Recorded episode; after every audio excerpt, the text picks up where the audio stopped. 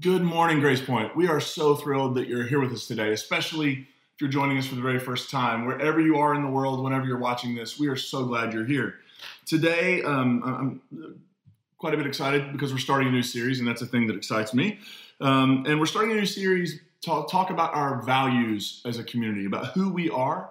Um, and how those values um, shape the way we live together. And we're calling the series Let Us Be. Um, and I want to begin today, before we jump into our values, I want to begin today just sort of laying the, the, the groundwork and the framework for where we're going to go. Before we do that, just a couple things I wanted to mention. This series will take us up to the Sunday before Thanksgiving. There's a couple of weeks, I mean, I'm looking forward to every week. There's a couple of weeks I'm really looking forward to. The first is on November 8th. Our very, very own Corey Dandridge will be uh, joining me, and he and I will be doing a conversation about honesty and authenticity and being, being true to who, who you are. Um, and then on the 22nd of November, as we wrap this series up, the final Sunday right before Thanksgiving, we're going to talk about our gratitude about uh, our value of gratitude. And we're going to be joined that week by Diana Butler Bass. Many of you know who Diana is. She's a friend of Grace Point. She's a church historian. She's a scholar. She's a, an amazing preacher. And she has an incredible book on gratitude um, that I would highly recommend if you haven't picked it up and read it yet. Uh, but she'll be joining us on the 22nd to wrap our series up by talking about gratitude. So I'm really looking forward to that. I'm looking forward to where we're headed the next few weeks.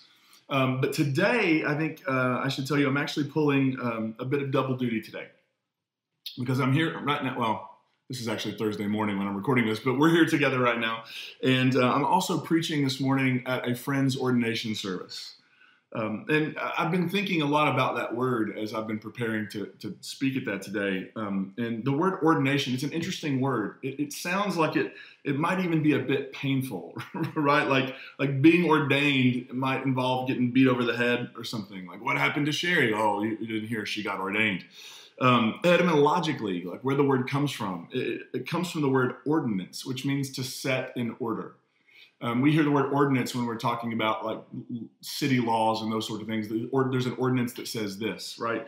So it means, but it means to set an order. And in some ways, that's exactly what my own ordination experience was about. I'm trying to remember what year it was like 2001, 2002 when I went through the process um, in the the Baptist church I grew up in.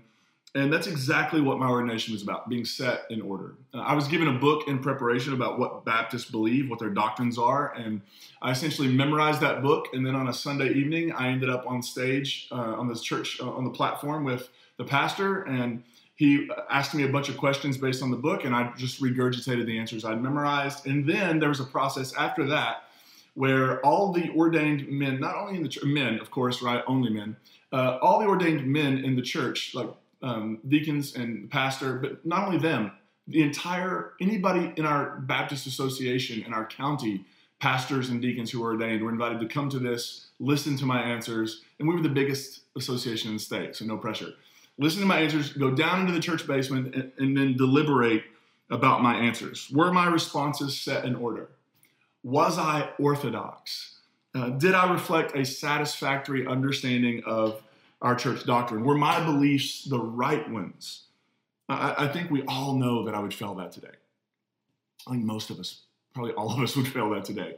And I'm also not doing that to my friend this morning. But thinking back to that moment, sitting on that stage, answering those questions, I wonder if somebody who, you know, whether it's a visitor from another planet or somebody who'd never heard of, of religion or Christianity or the ordination process, if there was just somebody who is a sort of a blank slate when it comes to this, if they were just to observe that process, maybe even call it a ritual for the very first time, I wonder what they would take away from it. I wonder what they would think was happening. What would they, if you were to stop them, sort of exit polling them and say, what do you think the purpose of what just happened? What do you think the purpose of faith might be? If they had no other information, I imagine that they would think that being a Christian pastor was probably about having the right beliefs being able to articulate those beliefs and maybe judging and evaluating the, the way others hold and articulate their beliefs. Evaluating everybody's opinion around you and in your community for for heresy. And to be fair this is kind of how a lot of pastors end up approaching their work right? They're the holder of truth. They're the holder of orthodoxy and it is their job then to make sure that their community stays orthodox and sometimes that shoe gets reversed the pastor starts to sort of go outside color outside the lines a bit and then the community gets gets frustrated, and there can be a lot of problems with that.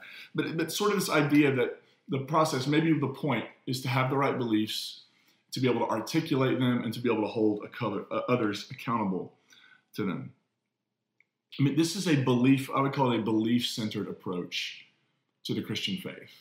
And this belief centered approach to faith is what has led to inquisitions and all of the atrocities that we've seen in church history where one group of people believed, and this started way back. This started as soon as, I mean, you can make the case that this started in the 300s when Constantine began meddling and trying to, um, the, the emperor, the Roman emperor, trying to resolve debates within the church, right? That suddenly you had people who disagreed, and there were a couple ways you could argue about it or you could kill the people who disagreed with you. And unfortunately, in Christian history, our ancestors did both. And this belief centered approach not only is it the thing that led us, has led us to so many atrocities, but it, it sort of assumes that the most important thing to God, the most important thing, the thing God cares about more than anything at all, is what's happening inside our brains, what is going on between our ears. And I say, as a disclaimer, I know that finding congruency and connection between your head and your heart is a vital part of the transformation process. I agree. I had to have that for myself, and that has been part of my process, um, especially for those of us who have left a toxic belief system, being able to process that and, and reframe it and re- reclaim and reimagine. But the primary task of the spiritual life, ultimately, at the end of the day, the spiritual life isn't just about memorizing doctrines that will give us a better, more optimal afterlife experience, sort of a first class afterlife experience. The primary task of the spiritual life is opening ourselves up to the journey of transformation. Like at the end of the day, the point isn't to have the right doctrines or beliefs. At the end of the day, the point is to be a certain kind of person in the world. And, and I think we can actually say if we just end up having the right beliefs, which nobody does because nobody knows what those are, if it just ends up us having what we think are the right beliefs, that, that ultimately can set us up to be the kinds of people we don't want to be, which is this hypercritical, hyper judgmental, hyper focused on our own rightness and inness and acceptedness and everybody else who disagrees with us out, outness and rejectedness. The primary task of the spiritual life is opening ourselves up to the journey of transformation. Now, part of this is about our beliefs, because our beliefs do inform our actions, or they should. They inform how we engage the world. But I love sort of the image Jesus gives. And as somebody who's been called a false prophet more than once, I take a lot of uh, comfort in Jesus' teaching in the Sermon on the Mount in Matthew chapter 7, where Jesus essentially says, Here's, you, you have to watch out for false prophets, and here's how you'll know that they may come dressed as sheep, but inside they're vicious as wolves. But Jesus says this you will know them by their fruit. Do people get bunches of grapes from thorny weeds or they get figs from thistles? In the same way, every good tree produces good fruit, and every rotten tree produces rotten fruit. And at the end, he goes on to say, a good tree can't produce bad fruit, and a rotten tree can't produce good fruit. Jesus actually makes the argument that regardless of how orthodox someone may appear, regardless of how easy they can recite the doctrine, that ultimately what matters is what they're doing in the world. Because you can hold on. I love what Marcus Borg uh, has said. You, you can have all the right beliefs and still be miserable. You can have all the right beliefs and still be unchanged. This makes sense, right? Good trees, trees that are growing and alive and vital, they produce good fruit. And trees that aren't produce rotten fruit.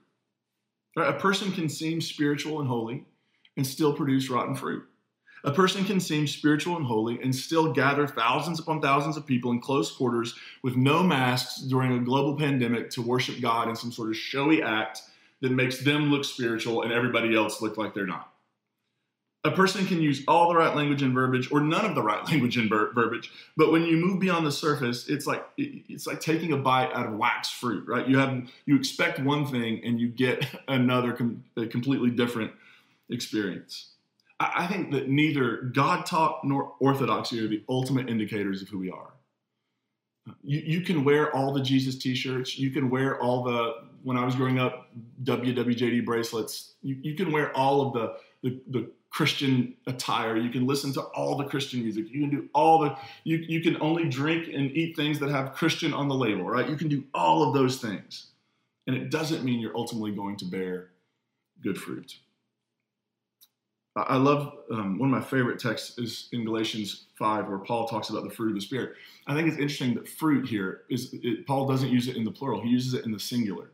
The fruit of the Spirit, the thing the Spirit produces in our lives. The, the, the work of the Spirit is to churn up and provide nutrients for this thing, this kind of life. And here's what he says in Galatians 5 The fruit of the Spirit is love, joy, peace, patience, kindness, goodness, faithfulness, gentleness, and self control. And I love this line against these things, there is no law, right? Like there's no law against this kind of goodness.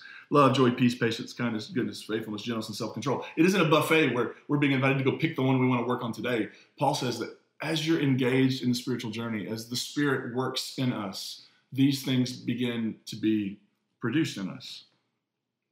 It, it, so, in this sense, the, the goal of the spiritual life, when we talk about let us be, let us become certain kinds of human beings in the world. The goal of the spiritual life or the path of transformation, whatever you want to call it, is not believing.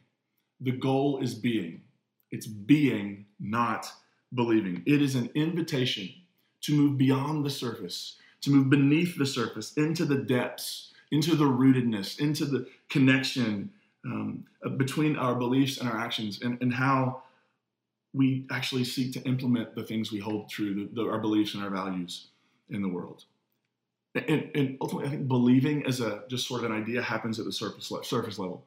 I think being, like being in the world, a certain kind of person, it, it happens at a level of internalizing and then externalizing, about taking some things in and then living them out. It, it's why some Christians just love for anyone, anyone with any amount of societal clout to say the word Christian or to seem to affirm some sort of Christian belief or to throw out a Bible verse or to say something that sounds quasi Bible-ish. Um, so maybe it's the football coach who wins the national championship and he gives all credit to his Lord and Savior Jesus Christ, or it's some celebrity at an award show thanking God for the award, or it's a politician who uses tear gas on peaceful protesters who are asking for justice in the application of laws and policing and instead he uses tear gas on them so he can make a journey to a church he doesn't go to to hold the Bible up in a very strange way. And somebody, some folks will just eat that up because it seems like it has sort of, it smacks of religiosity. It smacks of, well, look, that's a Bible. That's a Christian thing to do. Everything Christian isn't Jesus-y. Everything that carries a label of Christian, sometimes the Crusades carried a label of Christian right? It was Christian soldiers going out and taking the land back for God. Having the Christian label doesn't make it Jesus-y. It, it doesn't mean it's congruent with the way of Jesus in the world. It, it actually may mean sometimes that it's not. And, and us having an openness and awareness that, uh, look, look, we don't want to just stay at the surface where we just look for Christiany things. We, we want to move beneath the surface. Because ultimately, sometimes I think what ends up happening is we, we get so stuck on the label and the surface level. And then when we actually try to engage, what we find out is that the fruit we thought was good fruit is actually waxy or rotten, and it leaves a bad taste in our mouths.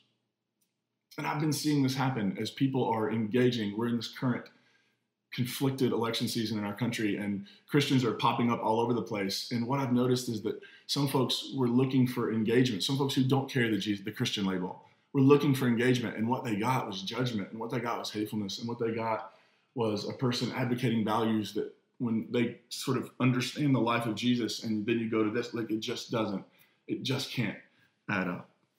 The, the truth is, being, embodying our beliefs in a way that moves us beneath the surface often isn't showy or flashy.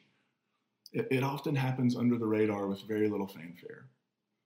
It, it, happens in the everyday decisions to love and serve, to show compassion and to extend empathy, to be generous and to pursue justice. And all of that stuff is not, often it's not as sexy as a big, massive rally with hundreds of thousands of people or 50,000 people or whatever. But what it ultimately is, is the way the world gets transformed. In the everyday, non showy, non flashy, simple and small, kind and generous ways we live in the world to, to just put it simply, being is greater than believing. Being is about developing habits. It's about developing a rhythm. It's about maybe developing almost a kind of reflex. The, I don't know when you think about like we have these reflexes that sometimes you, you you drop something and you catch it on the way down and you didn't even like it's just a reflex. What what if we were to become the kinds of people for whom love was a reflex? Not not something we had to really uh, concentrate on, but something that just because we've done the work, because we've been engaged in what's going on in in the root system beneath the surface we now can begin to embody this sort of thing. Are we going to get it perfect every time? Of course not. Are we ever going to make mistakes? Probably lots of the time. But what if we were to do that work so that love and justice and kindness and the good things we want to see embodied, compassion in the world, became more reflexive for us? What if we could actually embody the goodness of the values we hold, not just believe it? We could actually begin to live it out in really practical ways. So before we wrap up today, I want to just give you a sneak peek at where we're going over the next several weeks, um, and, and, then we'll, we'll, we'll wrap up. First, uh, next week uh, we're going to talk about what it means to embody love. What does it mean to be love? Specifically in the world we live in right now, where it seems like love, at, at some sort of any kind of concrete level, is we're so divided, we're so angry, we're so fractured. What does it look like to hold love as a value, to believe that love can change the world, and then to embody that belief in the way we seek to go about loving ourselves, loving our neighbors, and loving um, loving God. What does that ultimately look like? Then we're going to talk about embodying and being courageous. Um, what is what does courage look like in the world we live in today? We're going to talk about curiosity. What does it mean to be a curious person? Because for so many of us, um, re- re- our religious upbringing was like anti-curiosity. It was don't ask the questions, don't don't don't prod, don't go any further because you might find out something that wrecks your faith, right? Don't take that class in college because it'll wreck your faith. And um, sort of where I've landed up is it landed is that if something can wreck your faith, go for it because it means your faith ultimately probably isn't serving you very well.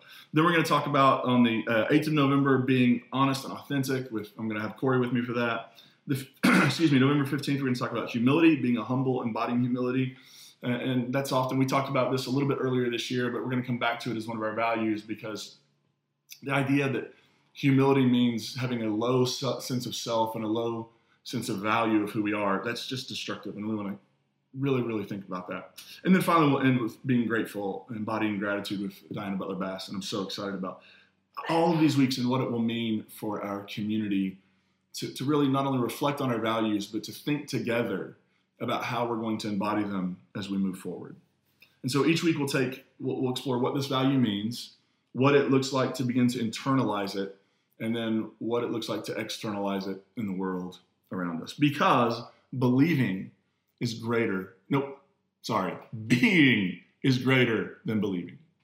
Embodying is greater than just holding some abstract beliefs. Putting hands and feet into the world is better than intellectual assent to a few doctrinal categories that don't really impact our lives in any significant way. Ultimately, believing does not change the world, at least not for the better. But being, that can change